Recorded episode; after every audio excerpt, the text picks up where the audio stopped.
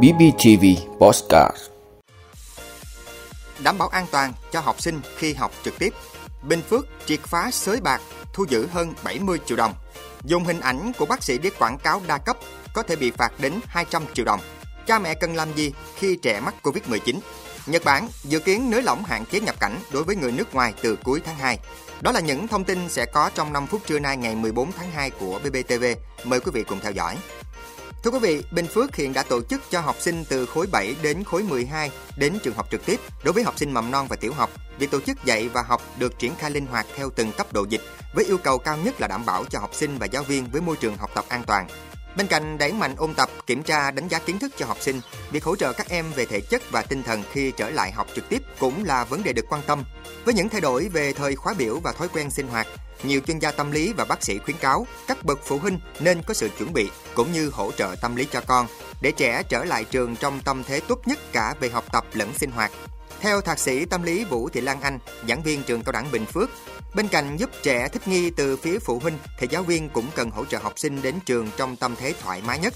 Giáo viên cần hiểu biến đổi tâm lý của trẻ, ví như các em có thể đi trễ một chút, sự tập trung của trẻ ít nhiều bị ảnh hưởng, đồng phục chưa được tươm tất, phát biểu ý kiến chậm một chút.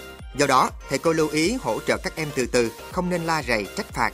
Với tinh thần chủ động linh hoạt thích ứng, các trường học cơ sở giáo dục dạy học trực tiếp đang ưu tiên thời gian vàng để hoàn thành kiến thức cốt lõi, tăng cường bổ sung kiến thức trong từng bài học cho học sinh nhằm duy trì và giữ ổn định chất lượng giáo dục.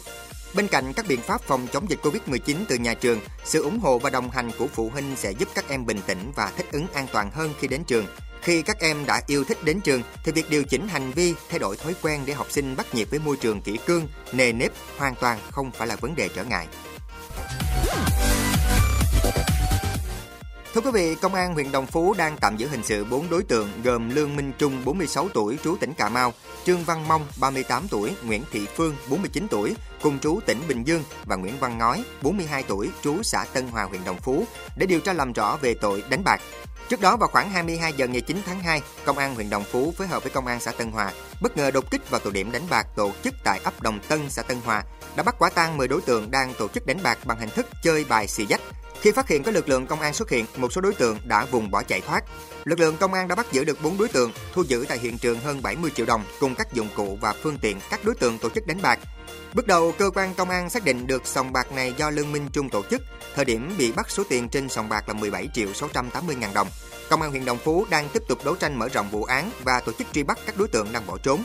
Đến nay đã có một đối tượng tham gia trong vụ đánh bạc này ra cơ quan công an đầu thú và được giải quyết cho gia đình bảo lãnh tại ngoại. Cơ quan công an kêu gọi các đối tượng đang bỏ trốn hãy ra đầu thú để được hưởng khoan hồng của pháp luật. Thưa quý vị, theo Nghị định 17 do Chính phủ mới ban hành, hành vi dùng hình ảnh bác sĩ để giới thiệu sản phẩm đa cấp có thể bị phạt đến 200 triệu đồng. Cụ thể, khoảng 41 điều 3 Nghị định 17 đã sửa đổi điểm E khoảng 9 điều 73 Nghị định 98 về hành vi vi phạm trong hoạt động kinh doanh theo phương thức đa cấp.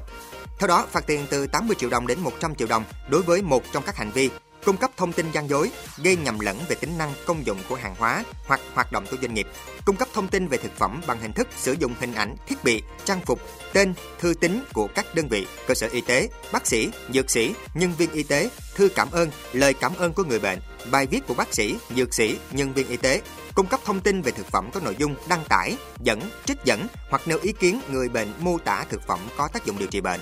Nghị định cũng quy định phạt tiền gấp 2 lần mức tiền phạt trên trong trường hợp hành vi vi phạm được thực hiện trên phạm vi từ hai tỉnh, thành phố trực thuộc trung ương trở lên.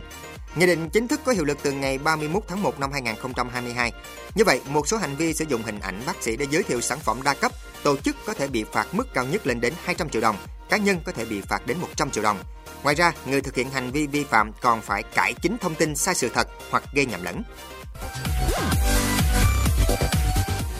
Thưa quý vị, theo các chuyên gia y tế, khi mắc Covid-19, trẻ cũng có thể có các biểu hiện lâm sàng kéo dài, có cả tình trạng hậu Covid-19, kể cả di chứng. Vì vậy, cha mẹ cần theo dõi sát trạng thái của trẻ nếu trẻ mắc bệnh.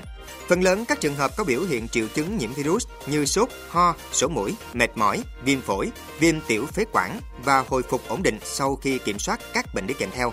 Khi trẻ trở lại trường học trong giai đoạn này, cha mẹ, thầy cô giáo cần phải hướng dẫn cho trẻ những biện pháp phòng chống lây nhiễm bệnh. nhất là sau khoảng thời gian dài, trẻ hầu như sinh hoạt trong nhà, ít tiếp xúc với môi trường xung quanh, nên rất cần phải được rèn luyện thường xuyên các kỹ năng tự bảo vệ trước các nguy cơ từ môi trường xung quanh. Khi trẻ có dấu hiệu nghi ngờ như sốt, viêm đường hô hấp, tiếp xúc yếu tố nguy cơ, trẻ cần được kiểm tra ngay và tránh tiếp xúc với người khác khi chưa có kết quả xét nghiệm. Đặc biệt nếu trẻ mắc Covid-19, cha mẹ cần theo dõi sát trạng thái của trẻ. Cụ thể, trẻ có thể được điều trị tại nhà khi trẻ vẫn có những hoạt động vui chơi tương đối như những ngày khỏe mạnh, đảm bảo được mức độ ăn uống tương đối như ngày khỏe mạnh. Thưa quý vị, Nhật Bản sẽ xem xét nới lỏng biện pháp hạn chế nhập cảnh với người nước ngoài bắt đầu từ cuối tháng 2 này.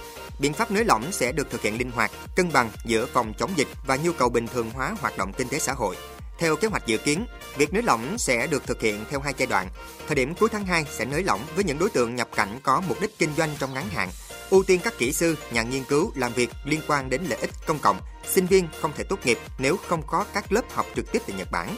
Sau đó, từ đầu tháng 3, về cơ bản, chính phủ Nhật Bản sẽ nới lỏng cho tất cả các đối tượng người nước ngoài xin thị thực mới để nhập cảnh vào nước này.